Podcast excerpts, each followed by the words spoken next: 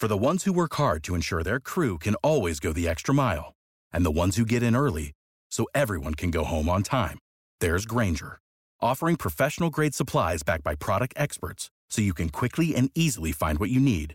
Plus, you can count on access to a committed team ready to go the extra mile for you. Call, clickgranger.com, or just stop by. Grainger, for the ones who get it done.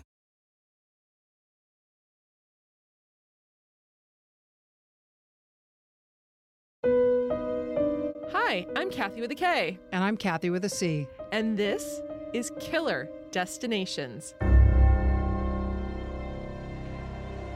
Before we get started on today's episode, we just wanted to make a quick comment that this episode is first airing on March 1st, which is our six month mark of doing our podcast. Yay! Yay! We just wanted to thank all of you for listening, for supporting, for laughing with us. Exactly. Sometimes maybe crying with us. no. No. and we're going to have a Killer Destinations by the Numbers post on Instagram and Facebook on Tuesday when this comes out. We're recording this a couple of days ahead of time. But just really quickly, I wanted to note a couple of numbers that we're so proud of.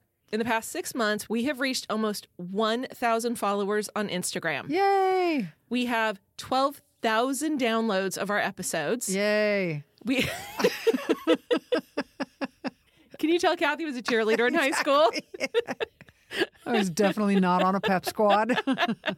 Our podcast is heard in 47 countries no, that's pretty cool. and more than 1,100 cities. Mm-hmm. We always said that we would give this 12 months and kind of check in at that point to make sure we were still having fun. And we're So- clearly still having fun because here we are at 1 a.m. recording. And let's talk about whose fault that was. Mine. so thank you for listening. Thank you for supporting us. Thank you very much. And on to today's destination. Today's destination is Chicago, Illinois. Chicago is the third largest city in the United States, and today 2.7 million residents call it home. It was established as a water transit hub in 1830, but quickly evolved into an industrial metropolis. In October 1871, the Great Chicago Fire destroyed one third of the city and left more than 100,000 residents homeless.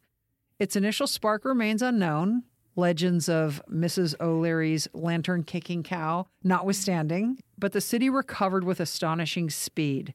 The boom of new construction revitalized the city's economy and completely transformed the Chicago skyline, with the world's first skyscraper constructed in 1885. The Windy City now enjoys an iconic skyline with modern urban architecture blending beautifully with historical buildings from Chicago's early days. But in 1946, the city of Chicago watched in stunned horror as police raced against time to find a young kidnap victim. James and Helen Degnan lived in the lakefront community of Edgewater, a suburb on the north side of the city of Chicago, with their two daughters, 10 year old Elizabeth, who went by Betty, and 6 year old Suzanne. They lived on North Kenmore in a first floor apartment of a residence built in 1904 that had originally been one of Chicago's storied mansions. Kath, this was actually built for William Murphy, the guy who created the Murphy bed. Oh, no way. Yeah, mm-hmm. Oh, he must have made a fortune from that. It was a beautiful home. The street the Degnans lived on once had a large number of mansions, and like many of the mansions, the home had been subdivided into rental units. The owner of the home was an attorney whose family lived on the second and third floors.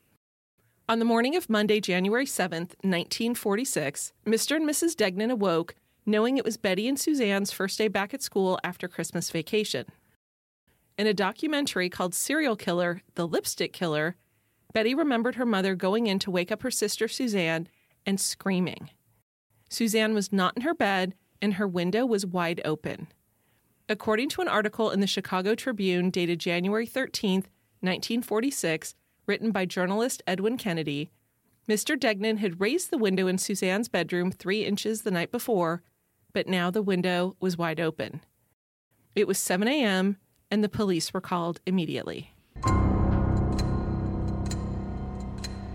When police arrived and searched the home, they found a ransom note in Suzanne's room on a piece of dirty, oily paper. it said, Get $20,000 ready and wait for word. Do not notify FBI or police. Bills in fives and tens. On the back of the note, it said, Burn this for her safety. Now, there are obvious misspellings in this note. The word safety is misspelled, ready is misspelled, wait is misspelled. The police also found a ladder behind the residence.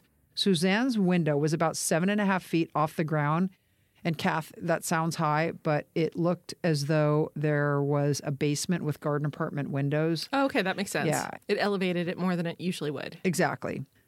The day prior, Mr. Degnan had thrown away their Christmas tree, but said he had not seen a ladder behind the house at the time. So clearly, he doesn't engage in tree burning. Tree burning, exactly. So, in some people's houses, not either of ours, but somebody I might be related to, they Your are known, sister. they are known for their tree burnings. yes, yes. They have massive, massive bonfires with old Christmas trees to the point where the fire department have responded multiple times. And a very funny story one time they showed up and they were so irritated. And so I played a joke on Kathy with a K and I walked over and I'm like, oh, hey, Kath, the firemen are thirsty. They would like a beer. and I sent her over to them, and unbeknownst to her, they weren't thirsty and wanted a beer. They well, were they could have been, they were they on the work. job and they were annoyed because they had been to this property many times. And Kathy walks up and goes, Hey, what can I get you? Who'd like a beer? and they looked at her like she'd just fallen out of a tree. And they're like, No thanks. I was being a good hostess. Where I just like sat in the corner and laughed my butt off. But Wasn't there also a time when one of the firemen was somebody you'd gone to grade school with? yes. And yes. he was like, This Kathy with the C man, she has been trouble from the Yeah, beginning. Oh my gosh. Okay. On that same day, police interviewed the Degnans and their neighbors. Mr. Degnan told police that Suzanne had gone to bed the night before, shortly after eating a lettuce and tomato sandwich at 9 p.m. That's horrible. Maybe they ate those in the 1940s. It sounds like something they would, though, right? Exactly. As was his custom, he got her out of bed at around midnight to go to the bathroom. Then he went back to bed. Mrs. Degnan informed the police that sometime after 1 a.m., she thought she heard moaning or a soft cry coming from one of her daughter's rooms. She went into the hallway and listened at both of their bedroom doors, but when she heard nothing further, she went back to bed. She did not look in either of their rooms, but she did note the fact that she heard two dogs barking at that time. Mr. Degnan reported that approximately 1:30 in the morning he heard his daughter say, "I'm too sleepy. I don't want to get up." He simply thought his daughter was talking to herself and he paid no attention. The third floor occupants heard their dogs barking between 1:30 and 2 in the morning and they went down to the second floor to quiet them, but they did not hear anything else. The police also found a witness who saw a man and a woman transferring a bundle from the front seat to the back seat of their vehicle near the Degnan home at about 2:30 in the morning. The milkman also reported seeing an automobile with a ladder on its roof at the Degnan home at 8 a.m. Saturday morning and 6 a.m. Sunday morning prior to the Monday morning kidnapping. During the first day Suzanne went missing, the Degnans received several ransom calls demanding money, but without giving specific instructions. The events of that evening rocked Chicago to its core. Acting on an anonymous tip, the police began searching nearby sewers. Suzanne Degnan's severed head was found in a sewer at the intersection of Kenmore and Thorndale near her home. Her right leg, torso, and left leg were found in three different sewers around her neighborhood. So, Kath, the photos that I saw online showed sewer manholes, like manhole covers. And what it looked like was imagine picking up one of those round manhole covers and seeing severed limbs. That's like what it looked down, like. But it didn't look deep. It looked almost like there was a um, screen or some something. kind of screen or catch or something. So if I'm thinking sewer, I'm thinking I throw these things in and they're going to get whisked away to the ocean. But that was not the case here. They literally lifted the manhole cover and saw the body parts. well, if I know sewers, and I think I do. I, that's where your mind lives. Yes, exactly. Okay, don't Oh, wait, confuse that's me a with gutter. you. I'm sorry. Sorry. Go ahead. but they aren't actually that deep from the manhole cover down to where the sewer begins. So it makes sense if they had some sort of catch basin or something like that there. It really would be like seven, eight feet down. What do you mean? Well, like you said, it wasn't very deep. But I'm just trying to say it's not like the sewer, the manholes go down like 25 feet. Oh no, I know, but ev like, but the body parts they were like a foot from the top, two oh, ooh. feet from the prop. Like it was. Oh, I didn't see it was- that. Yeah, no, it was oddly Near. close to the top. Yes, of of the cover. The Degnan family was devastated, as was the public. What began as a kidnapping had become a gruesome murder. According to the documentary we mentioned previously, the Degnans parish priest had to tell 10 year old Betty about her sister's death because her parents could not bring themselves to do it.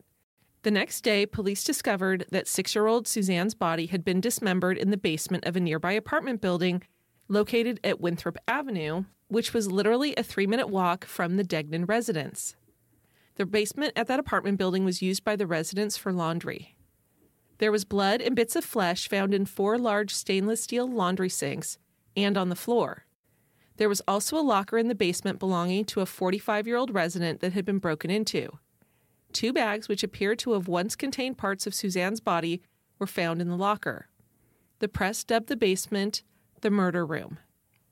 A tenant who lived on the first floor of the apartment building where Suzanne was dismembered told investigators that she had heard water running in the basement and heard a man's footsteps make three trips from the alley to the basement and back to the alley.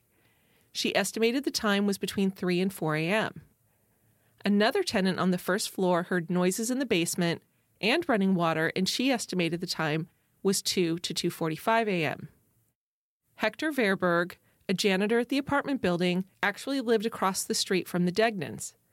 He reported that he had a key to the basement, as did all of the tenants.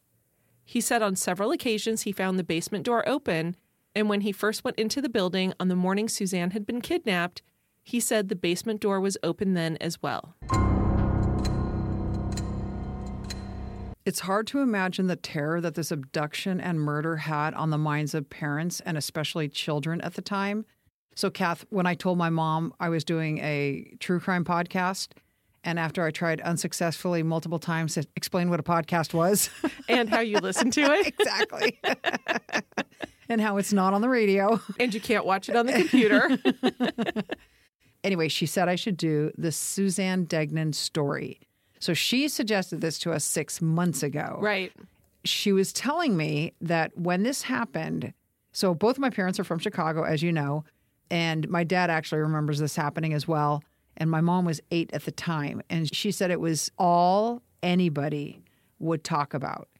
And she was a kid in grammar school, and she and her friends talked about it at school. And I asked her, like, how'd you find out? Did your parents tell you about it?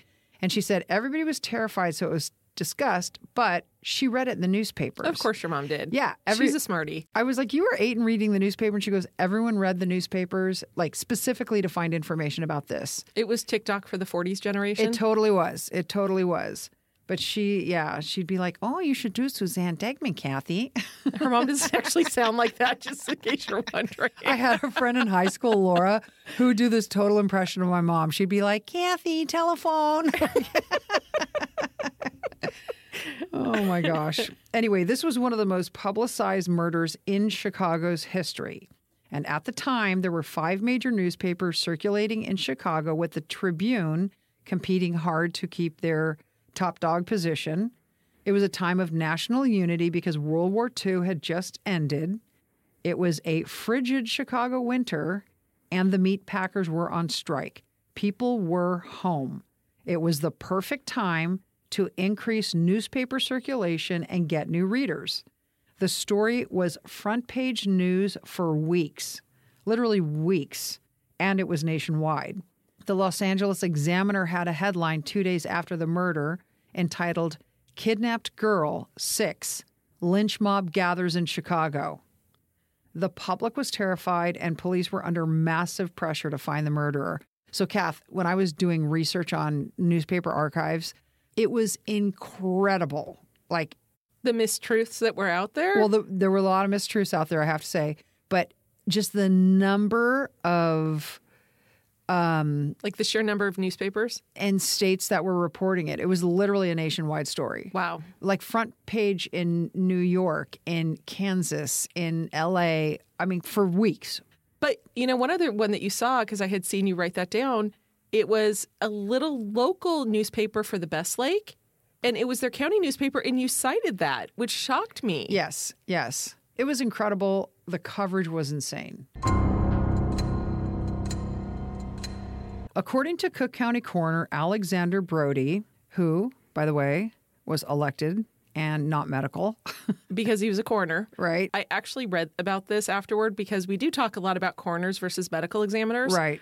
1976 is when Chicago stopped the practice of having elected coroners, and they now have appointed medical doctors who are forensic pathologists. Oh, that's good.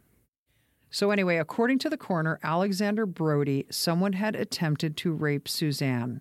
Toxicologist Dr. William McNally stated that Suzanne had been strangled before her body was expertly dissected with a sharp knife. This conclusion was corroborated by the coroner, who told the press, quote, it was a very clean job with absolutely no signs of hacking, as would be evident if a dull tool was used. Unquote. Dr. Jerry Kearns, a pathologist in the coroner's office, stated at the time that the killer had to be an expert. Not even the average doctor could be so skillful. The arms bore additional evidence of the skill with which the dismemberment of her body was accomplished. Dr. McNally also set Suzanne's time of death as occurring between 12:30 and 1:30 in the morning based upon examination of her stomach contents and the partially digested sandwich that her father told police he had given her at 9 o'clock the night before. Medical experts with the coroner's office estimated that Suzanne had been murdered at least two hours prior to her dismemberment. According to the Edgewater Historical Society, Suzanne Degnan's funeral was held on January 11th, which was four days after her murder, at St. Gertrude's Catholic Church. An estimated 1,300 family, friends, and members of the community were in attendance to mourn the loss of the little girl. Approximately five weeks later, on February 16th, an electrician found both of Suzanne's arms in a city sewer on Hollywood Street. Those are the only two body parts that were together. And it was after she had already been buried. Yes, well after her funeral. Did you read anything about whether or not they were able to bury her with her arms? No, and I actually specifically looked it up because I was really curious. Like, Right. but I didn't see anything anywhere. I saw everybody mentioned that it was well after she had been buried, Right. but nobody really told us what happened. Yeah. I, I don't know if she had to be reinterred. I don't know. There were two fingerprints found on the windowsill of Suzanne's bedroom. The police originally thought they were an important clue, but later determined they belonged to the maid who cleaned the room. Months later, it was announced that there were two fingerprints found on the front of the ransom note that we had referred to earlier. The letter that police had seen propped up against the house was identified as having been stolen two weeks previously from the home of Mrs. Perry, who operated a boarding house on Winthrop, the same street where the apartment building was where Suzanne had been dismembered. Mrs. Perry's son, Francis Cyril, was recently discharged from the Army. He had been arrested when he was 16 for annoying an eight year old girl. He was questioned by police and later released. Now, Kath, I read about that in a newspaper. They, Oh, good. they use the word annoying, but it probably means molesting. Oh. You know, frankly, molesting out of the law could also mean excessively bothering somebody, but it could also mean sexual abuse. So they don't say specifically. Police looked into the possibility that the killer could have been a meatpacker. At the time, Mr. Degnan was a senior executive at the Office of Price Administration and had been recently transferred to Chicago. So, of course, I had to look that up. I'd never heard of that. Right. Yeah, and the OPA was a federal agency that had been established in 1941 to control prices and rents after the outbreak of World War II. I've never heard of that before. Yeah, it had a very short lifespan. Like it was like 1941 and 1947 or something like that. And I'm sure it's just with all the rationing. They Well, what did they do? they set controls on prices for things like tires, cars, nylon shoes, sugar, meat, coffee, all that stuff. Was that done to ration the items in a way because not everybody could afford them? No, I think it was actually done because with a shortage of items, people were being gouged. Apparently, at its peak during the war, almost 90% of retail food prices had been frozen. Oh my gosh. Yeah. In late 1945, executives at the Office of Price Administration had begun discussions about extending rationing to dairy products, which outraged the dairy industry. Another executive at the OPA had been recently assigned armed guards after receiving death threats against his children. So, around the same time, there was a man who was involved in the black market of meat, and he had recently been murdered, and they think it was by the meat packers. The other thing too though is I mean back in this era, unions were huge. Oh, yeah.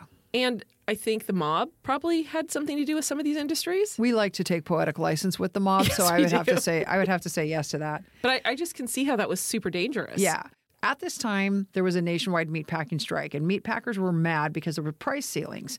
They wanted to make money, and they were union guys. And so, anyway, so what they did was like, oh, you want price ceilings, huh? And so they worked really, really slowly. They created a shortage, which drove the prices up through the roof because everyone's getting meat on the black market. It's a good strategy. A- anyway, it was it was a good strategy. It was actually one of the strategies that took down the OPA. oh. But so they thought someone involved in the meatpacking industry perhaps did not like Mr. Degnan, and this was the way they were going to show it. Over the course of the investigation, the newspapers declared the case solved numerous times because police kept bringing in suspects and questioning them and releasing them. And in fact, I read in one newspaper that the police gave polygraphs to over 170 people. So did you also read in 1946? I mean, I know polygraphs can't be admitted in court now. Could they back then? Probably not. I don't know. I don't think so. Seems like a massive waste of time. if somebody doesn't want to take a poly, the Chicago cops are going to think they're crooked and just beat them into a confession. Oh, that's true. So, It was so- Chicago so, the maybe not a total waste of time, you know. Fear tactics are always good policing. so the first suspect they had, which of course the press touted as being Suzanne's killer, was Hector Verburgh, the 65 year old Belgian American janitor who lived across from the Degnans and worked in the building where her body was dismembered. So the police even told the press this is the man, despite discrepancies between his abilities and the profile that the police had developed. For example, surgical knowledge. But because the ransom note was dirty, they thought the janitor could be the suspect. Nice. I know. And again, the newspapers reported that the murder was solved. The elderly man was repeatedly beaten under police questioning for 48 hours, suffering injuries, including a separated shoulder, but he never confessed. And he wound up spending 10 days in the hospital. Verburgh's janitors union lawyer got him released on a writ of habeas corpus. It was determined that Verburgh could not write English well enough to have written the ransom note, even by the crude standards of the note itself. So referring to all of the typos and misspelled words. Exactly, exactly. He wound up suing the Chicago Police Department and was awarded $20,000. How much was that in 22? I know you did the math. You love doing the math. so it's $241,000 in 2022 dollars. 5,000 of that actually was awarded to his wife because the police tried to pressure her into implicating her husband in the murder. nice. I know. So additional suspects were considered but ultimately let go because police could not prove connections. They were also able to eliminate two teenagers who had made prank phone calls, the ransom phone calls, Oh. to the Degnans' home on the day Suzanne went missing. One confessed to her murder, but was released after a lie detector showed he had no knowledge of the crime. So I'm always tripped out by people who confess to murders. Yeah, who try and insert themselves into something like that. It's, it's it's bizarre. Also, there was a man in Arizona who was jailed for molesting his 12 year old daughter. Oh my gosh, what was his name? Thomas Richard Thomas. and he confessed to Suzanne's murder, but he later admitted he made up the whole story because he was ashamed of his conviction and he wanted to get the electric chair. He wanted to be put to death. But he insisted that he wrote the note for the actual killer. But police disregarded this claim because a better suspect came into view. Kath, why are so many dogs now suffering from health issues? Actress Katherine Heigl, who's helped save over 16,000 dogs through her foundation, said she's seeing more issues with joints, odors, and health than ever before. And after doing a ton of research, she feels there's one place we can look to improve any dog's health their food. What she discovered is actually the way many dog foods are made can create toxins that could be wrecking our dog's health. And this is true even for many of the premium brands. Fortunately, she found that just by adding a few special superfoods to her dog's food, she saw a huge transformation in their health. She's made a 20 minute video explaining step by step how anyone can do the same thing to see incredible changes in their dog's health. And Kath, as you know, we have a schnauzer named Ollie, and even though my husband insists he is not, he is overly flatulent. After I started giving him this food, I swear there was a reduction in his smell. I love that. And I'll come over to your house now. Exactly. Well, and you know, we have a Vizsla we call Orange, and she's a senior dog. And over the last couple weeks, she has actually had more energy to be running around the backyard with the younger dog, the Doberman we call Brown. or crazy. A little bit.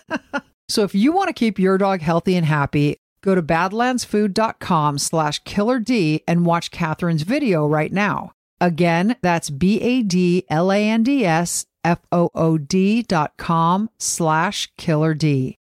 For the ones who work hard to ensure their crew can always go the extra mile, and the ones who get in early so everyone can go home on time, there's Grainger, offering professional grade supplies backed by product experts so you can quickly and easily find what you need. Plus, you can count on access to a committed team ready to go the extra mile for you. Call, clickgranger.com, or just stop by. Grainger, for the ones who get it done. Police were under incredible pressure from the public to find Suzanne's killer. Five months after her death, police caught a break. On June 26, 1946, a 17 year old student at the University of Chicago named William Heirens was caught trying to break into an apartment. Police captured Heirens during the attempted burglary not far from the Degnan home. According to the documentary we've referenced previously, Heirens brandished his gun and was shot at three times, but not hit. Can we insert a comma here about, you know, gun skills of the Chicago police? he was fighting a police officer when another officer came up behind him and hit him on the head with three flower pots, causing him to lose consciousness. Okay, Kath, when I read that, and I read it numerous times because I'm like, three flower pots? But yes, it was three flower pots. Sounds So- excessive. So, yeah. So Heirens was about six feet, 185. He was a pretty big guy. So this cop comes up and he grabbed three flower pots, but it totally reminded me of those like old school cartoons where somebody drops like a flower pot from a sixth floor window and it hits like Wiley Coyote in the head or whatever. you know, like, but I was like, you know, oh, I don't know. I just thought it was so funny. Well, and you know, talking about how big he was, like that's normal for now, but in 1946, he must have been a giant. And he was only 17. Right. Yeah. Heirens was taken to the hospital for a suspected skull fracture, which I don't think Wiley Coyote ever had those, but I think a human would probably get right, that. right. Three flower pots. Seriously. According to court records, Heirens remained in the hospital for five days. On the day of his arrest, police searched his living quarters at the University of Chicago and recovered a number of stolen items. During the following two days, Heirens was questioned in the hospital by police and the state's attorney, and he was subjected to questioning all night of the second day. Heirens failed to respond coherently and behaved in an irrational manner throughout the interrogation. Can we say skull fracture? Yeah, exactly. On the third day, the state's attorney, William Tuohy, directed a psychiatrist to administer sodium pentothal. No permission was obtained from Heirens or his parents. Remember, he's 17. While Heirens was under the influence of this drug, he was asked about specific crimes, particularly the murder of Suzanne Degnan on January 7th. He readily spoke about burglaries, the Degnan murder, and other crimes, attributing them to someone named George, who appeared to be an alter ego. According to Heirens' statements under sodium pentothal, George was responsible for searching out places to burglarize and Heirens was constantly trying to prevent him from committing the acts. Throughout the examination, the state's attorney, the police commissioner, and a stenographer were present behind screens. The stenographer took notes during the questioning. After Heirens regained an awareness of his surroundings, he sat up in bed and said, What did I say? What did I say? To which the first assistant state's attorney replied, Why, you said all the things that I think we have to know. That's actually what he sounded like. Yeah, why? Anyway, the examining doctor opined that Heirens was a disassociated psychotic schizophrenic, also known as a split personality. After the sodium pentothal interview, Heirens was again questioned all night with no parents and no attorney. The next day, he was taken to the police station where he was given a polygraph without his or his parents' consent. He did not answer the questions, but merely repeated each one as it was asked. Do you think he thought he was being funny? Yeah, I don't know. Who knows? Yeah. Like maybe, who knows? Maybe he wasn't intimidated. I don't know. He was also asked to print out the text of the ransom note involved in the Degnan murder. The next day, he was told that a handwriting expert found the note matched his own and that Heirens had misspelled the same words. It was right around this time that the police made an announcement that his fingerprints, like his pinky print, matched one of the prints on the front of the ransom note, and that his palm matched the palm print on the back of it. After his release from the hospital, Heirens was placed in a jail cell. In July of 1946, he obtained a well known attorney, John Coghlan, who was also assisted by three other lawyers, and I believe one of the other lawyers was John's brother. He had not yet been charged with any murder, but his arraignment on multiple burglary charges was set for Tuesday, July 16th. Almost three weeks after Heirens' arrest and three days before his burglary arraignment, on July 13, 1946, an article in the Chicago Daily Tribune stated that Sergeant Thomas Laffey, a police fingerprint expert, linked 29 points of interest between a fingerprint of Heirens and a fingerprint found on the door jamb of murder victim Frances Brown. The article also stated that police noted similarities in the murder of Josephine Ross, causing police to further investigate connections to Heirens.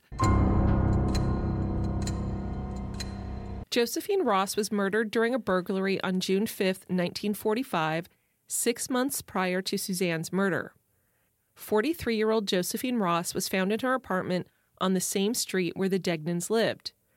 Her body lay in bed as though it were posed. Investigators found that she had been repeatedly stabbed, including a stab in the throat, but her body had been washed and all of her wounds had been covered with tape. Her head was then wrapped with a skirt. Although her body had been washed, investigators still found dark hairs clutched in her hand, presumably from her killer. Police assumed she surprised an intruder and was killed as a result, but nothing had been taken from her apartment. And because of the hairs, the killer was presumed to be a man with a dark complexion. On December 10th of 1945, about one month before Suzanne's murder, Frances Brown's nude body was found draped over the edge of her bathtub with an eight inch bread knife in her neck. And Kath, it wasn't just in her neck, it was through her neck, wasn't it? It was, yeah, all the way through. She had been shot in the head and the arm, and towels were wrapped around her head as though to slow the blood flow. It appeared that her body may have been washed. Prints were wiped from all surfaces, but there was one bloody print reportedly found on the door jamb to her bathroom. Nothing appeared to have been taken from her apartment. Scrawled on Ms. Brown's wall in bright red lipstick was the message, quote, For heaven's sake, catch me before I kill more. I cannot control myself. End quote. On July 16th, 1946, so this is the same day that Heirens is arraigned for his burglary charges, the Chicago Daily Tribune ran a headline that said, How Heirens Slew Three. In the article by George Wright, quote, unimpeachable sources, unquote, were cited in support of a very lengthy article detailing the murders of Suzanne Degnan, Frances Brown, and Josephine Ross. Lurid details in the article were not known before regarding how the victims' lives intersected with Heirens' and the movements of Heirens' leading up to the killings. Kath, I pulled the article and I read it, and it was long and it was detailed, and it talked about how he had gone to the movies on the South Side with a friend and his girlfriend. They had gone home at about midnight, and then he supposedly takes the L and he gets off near the Degnans' residence, like the closest exit to the Degnans' residence, which I think is called Thornburn, but I can't quite remember.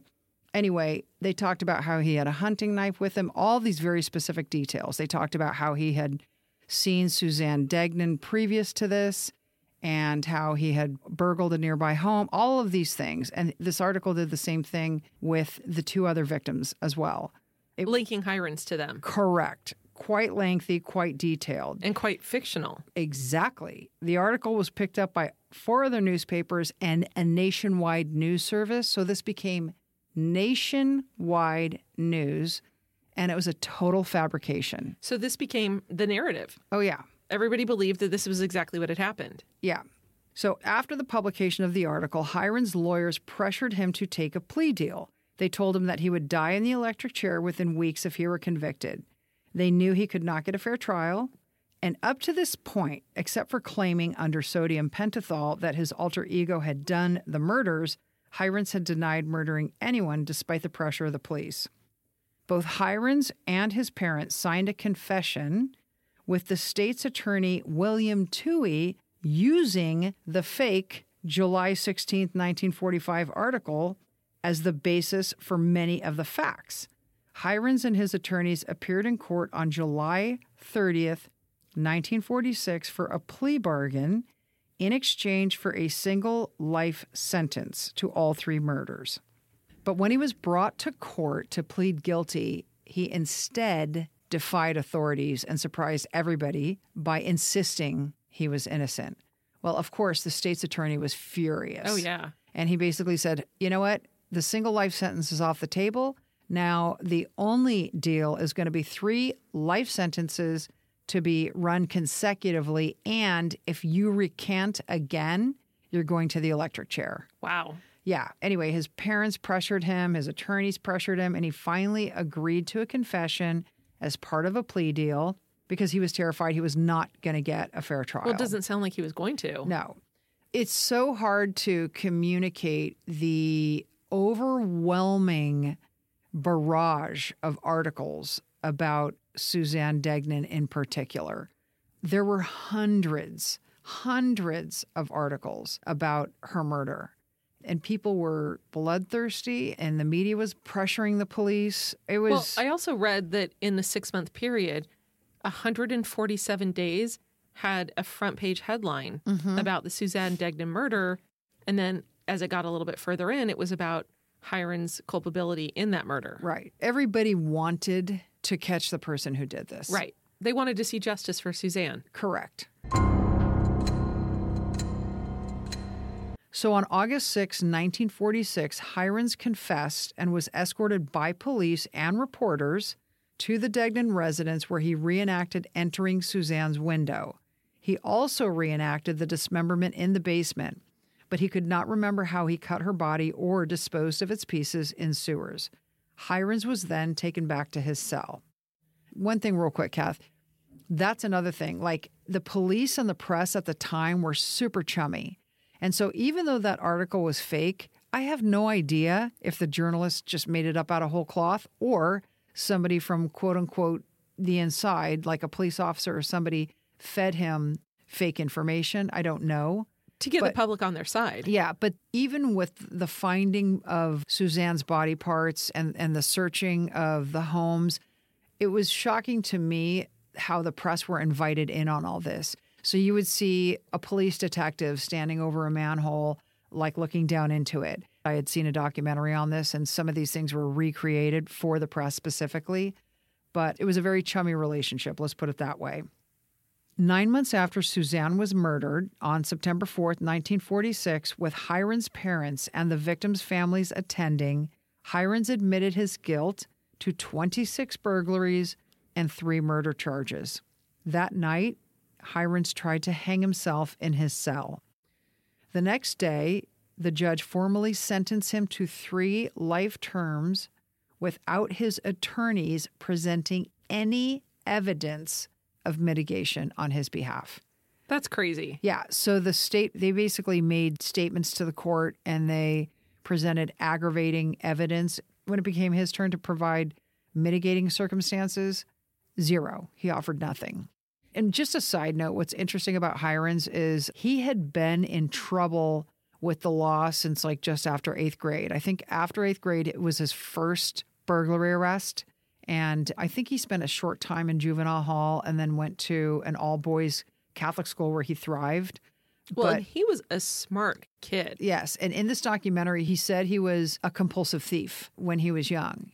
So he was constantly stealing things from people. One of the things he said is like, if I had a date and I needed money, I would just go check apartment doors. And if there was one open, I'd go in and look for money. I mean, so it- whatever. He said he was a compulsive thief. And so he did get arrested a number of times. And one of his arrests was actually he had a handgun. And so it's not like he was this perfect child, but Oh, he, no. had, he had a really high IQ. And one of the things when he was arrested, his mother did not realize that he was going to be questioned for any murders. And so a reporter called her to interview her, saying, Oh, I heard your son was arrested for burglary. And so she was like, "Yes, I really I was hoping that the monks were going to, you know, straighten him out and he seemed to do so well and he's she said his IQ, I cannot remember the number she said because I have a low IQ. but it was like really outrageously high. And so he was smart, finished high school in 3 years like you said, entered, you know, University of Chicago as a sophomore had no problem whatsoever academically, but he was a compulsive thief.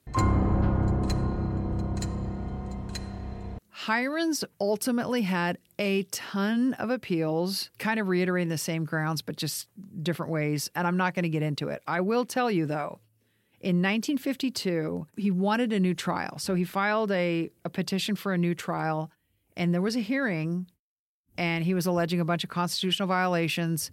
And they, the judge is like, nope, it's fine. You're not getting a new trial. So he appealed to the Supreme Court of Illinois. He basically said a couple things. He said, hey, my attorneys were not doing their job. They were in cahoots with the state and they should have been looking out for my best interests. And hey, there was an insanity defense that they were ignoring. He basically was saying, this is what they knew. They should have tried to defend me on a sanity charge rather than rather Colluding with the prosecutors plea. to make sure he got Yeah. put in jail. Yeah, and and they, he was also saying the circumstances of my confession were so tainted by the multiple violations of my constitutional rights that it basically took away my voluntary choice to make this confession. So the Supreme Court says they did a warrantless search of his dormitory. So they said the search of the living quarters, the incessant and prolonged questioning while he was confined to a hospital bed, And suffering from a skull fracture. Yes, the unauthorized use of sodium pentothal and a lie detector were flagrant violations of his rights. Such conduct on the part of law enforcement officials deserves the severest condemnation, especially in view of his age and emotional stability. Anyway, the court said, however, all of this illegal law enforcement nonsense, yes, all these violations, yes, yes, yes, but you know what? These guilty pleas were made a month after the occurrence of these unconstitutional acts, and therefore there was no substantial connection between the conduct of the police and the state's attorney and your plea of guilty. Wow. Yeah, and they, they pointed out that the judge explained a guilty plea and what it might do and yada, yada, yada. And he's like, yep, yep, yep, yep, yep. Anyway, this is what made me angrier, I think, than all of it. Okay, so at the hearing where he was sentenced, the state prosecutor says, quote, without the aid of defense counsel, the state would not have found a solution to the murders of Frances Brown and Josephine Ross. The defense arranged for Heirens to confess to these killings along with the kidnap killing of six year old Suzanne Degnan in order to escape the death penalty. They also induced Heirens to plead guilty to 26 lesser crimes. Okay, so then the prosecutor telling the judge this. Why did the judge allow this to go on? I don't uh, honestly. It's probably because nobody wanted to be the person to to not have the killer of Suzanne Degnan. Correct. Heirens' defense attorney John Coghlan was a noteworthy guy and had a pretty good reputation, but after this, he was highly criticized in the newspapers by some defense attorneys because what he does is he addresses the court and he says, "Now this is at the sentencing." Quote, the defense was compelled to take the course it did, he said. When it became plain the state had a case against Heirens, we could not help the defendant defeat justice and urged him to confess. Then he told the judge, quote, it would be unjust and unfair to forfeit the boy's life and also unfair to return him to society. Anyway, the Supreme Court of Illinois basically said, hey, look, just because your attorney advised you to accept a guilty plea does not mean you had inadequate representation. What about the rest of it? What do you mean? Oh, well, oh, oh! Like he, he colluding with the with the uh, prosecutor. Well, yeah, they just dismissed it. And actually, the, what I just read to you was simply a piece of what was in the appellate opinion. They actually quote the state's attorney and the defense attorney at greater length than I did. But basically, they have to find out are you willingly admitting guilt and entering this plea? And do you understand that if you enter a plea, the, the ramifications, you know, the sentencing, et cetera, et cetera. So the Supreme Court was like, sorry, this just because he's recommending this doesn't mean he wasn't doing his job. Since Heirens' sentencing, many have questioned the justice of the situation because nobody appeared to have questioned the evidence at the time. According to Heirens, with the false article that ran in the paper on July 16, 1946, he was convinced he would never get a fair trial and he would get the electric chair. Mary Jane Blanchard, daughter of murder victim Josephine Ross, was one of the first to question Heirens' conviction. She said, quote, I cannot believe that young Heirens murdered my mother. He just does not fit into the picture of my mother's death. I have looked at all things Hiron stole, and there was nothing of my mother's things among them. End quote. In the Frances Brown case, a witness heard gunshots about 4 a.m., and the building's night clerk said a nervous man of 35 to 40 years old and weighing 140 pounds got off the elevator and left. At one point, Chicago police had even said that they had reason to believe that Frances Brown's killer was a woman. In 1987, Dolores Kennedy, author of William Heirens His Day in Court, began to research the case against Heirens. So, Kath, Dolores Kennedy was a journalism major, but her father was an attorney. I think she may have worked in his firm. Anyway, one day he tells her, Hey, I would like you to meet William Heirens. He's serving time in prison. I believe he's innocent. I'm going to look into his case. I'm going to write an appeal for him. She was in the documentary The Lipstick Killer.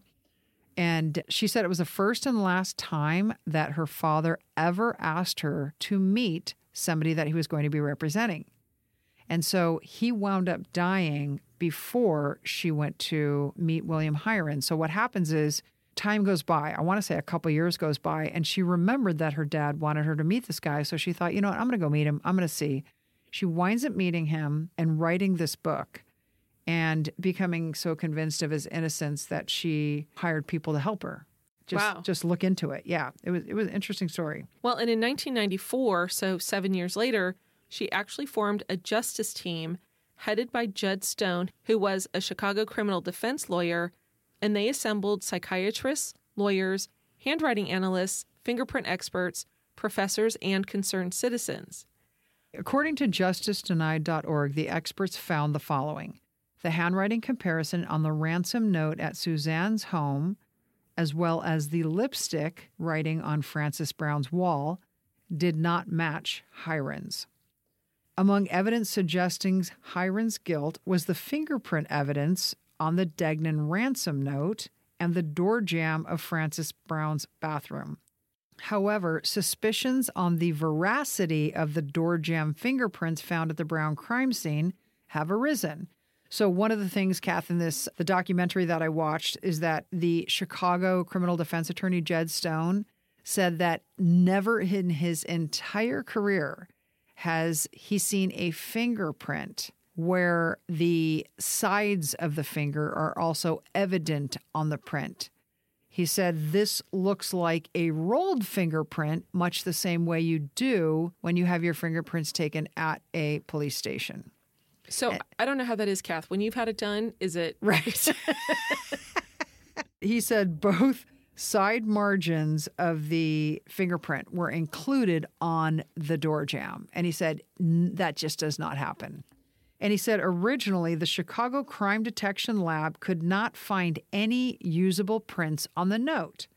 So there was a captain in the police department, Captain Timothy O'Connor, and he took the note to the FBI crime lab in Washington, D.C. So literally, he flies the note to Washington, D.C. about a week after Suzanne was murdered with the idea of enlisting the FBI in, you know, searching for fingerprints because their technology was more sophisticated. So what happens is the FBI were able to raise two prints which they photographed because unlike modern technique when they did fuming prints back then revealed by the iodine process whatever that is the fingerprints faded quickly. So what they would do is they'd get the fingerprints and then they'd quickly photograph them so they were preserved in perpetuity so to speak and then the, the prints would fade so they gave Captain O'Connor photographs of the prints and the note, and he took it back to Chicago. And then he gave it to Sergeant Laffey, who was the Chicago Police Department's fingerprint expert. And he basically was quoted in the press as saying they were so incomplete that it was impossible to classify them. He also said he did his best. He took the incomplete prints and compared them with everyone arrested between January, the month that Suzanne was murdered, and June 29, 1946, but he was unable to find a match. However, William Heirens had been arrested in May on a weapons charge, and he had been printed then. So basically, Laffey had Heirens' prints and presumably compared them, and they, you know, if, Didn't if- find a if- match. If he's what he's if what he's telling the press is true, he couldn't find a match. However, three days after Heirens gets arrested on June 26 for the burglary, Sergeant Laffey announced a nine point comparison match to Heirens' left little finger with one of the prints. That was a print on the front page of the ransom note. So then, months later, okay, months after the FBI returned the note and the photograph, the police announced that Sergeant Laffey had discovered a palm print on the reverse side of the note, also matching Heirens'. So they basically found 10 points of comparison. So remember suspect Richard Thomas? In Arizona, yes, ma'am. This is the one who had uh, been arrested for, I was going to say annoying, but he actually did molest his children. Exactly. The justice team discovered that handwriting experts identified Thomas's handwriting as consistent with the author of the ransom note, which may be why he claimed he assisted in its writing. Yes. Thomas had also lived in Chicago when Suzanne Degnan was killed. Suzanne's arms were discovered in a sewer directly across from a car agency he was known to hang out at, and he was a male nurse. Mm-hmm. Remember, we've talked about the surgical precision somebody might have needed. Right. He also had molested two of his three children. Several years prior to the Degnan crime, Thomas had been arrested for attempted kidnapping and extortion. Portions of the extortion letter have wording similar to that on the ransom note. The key to the 1946 prosecution was Heirens' confession. The justice team compared the known facts of each murder to the versions Heirens had told to save his life. They determined that Heirens was wrong about facts, locations, and events. Soon after Heirens was arrested, his parents and younger brother changed their surname to Hill. His parents divorced after his conviction. Heirens was first housed at Statesville Prison in Joliet, Illinois. Before a college education was available to prison inmates, Heirens, on February 6, 1972, so almost 26 years after he had been sent to prison, Right. became the first prisoner in Illinois history to earn a four year college degree, receiving a Bachelor of Arts degree, and later earning 250 course credits by funding the cost of correspondence courses with 20 different universities from his savings. After he was transferred to Vienna Correctional Center, he set up their entire educational program. He aided other prisoners' educational progress by helping them earn their GEDs. You know, Kath, also, he was sort of one of those jailhouse lawyers. He was like a self taught guy and wrote at least one of his own appeals. But did he help others? Is that why he was called a jailhouse lawyer? Yes, exactly. In 1998, William Heirens was transferred to Dixon Correctional Center, a minimum security prison, which really surprised me, where he died from complications of diabetes in 2012. He was 83 years old and the longest serving prisoner in Illinois history. Suzanne's surviving sister, Betty, and her brother, Jim, and Jim was born 10 months after Suzanne was killed, firmly believe in Heirens' guilt. They have supported the National Organization of Victims of Juvenile Murderers because they suffered so horribly over the long decades since their sister's brutal murder by having to constantly re engage with Heirens in parole hearing after parole hearing. They have never had a life free of Heirens until his death in 2012. And Kath, in this documentary, Betty was interviewed and she firmly, firmly believes in Heirens' guilt. There is no question in her mind. Well, imagine what her life became after that. I can't possibly. right. I can't even possibly imagine. Jim Degnan was quoted as saying, It's over. And this is after Heirens died. He says, I just never thought this day would come. I was numbed by the previous 29 years of going to parole board hearings. Thank you for listening. Yes, thank you. Oops, shit. She totally meant that from the bottom of her heart. It's now 2 a.m. I'm tired. It's 150. Come on. Ah. So thank you for listening. and recommend us to a friend. Thank you. wait, if you We're so punch drunk at this point. but wait, if you are not following us on Instagram or Facebook, please don't forget it's at Killer Destinations Podcast and rate us on Apple Podcasts. That's right. We currently have 82 reviews on Apple Podcasts. 81 of them are five stars. Yes. We do have one that is three stars, but We know who did it. and he has been dealt with appropriately. He thought it was funny. He's wrong. Exactly. there was a lot of public shaming involved. and continues to this day. One day we might out him and have you guys just go after him on Instagram.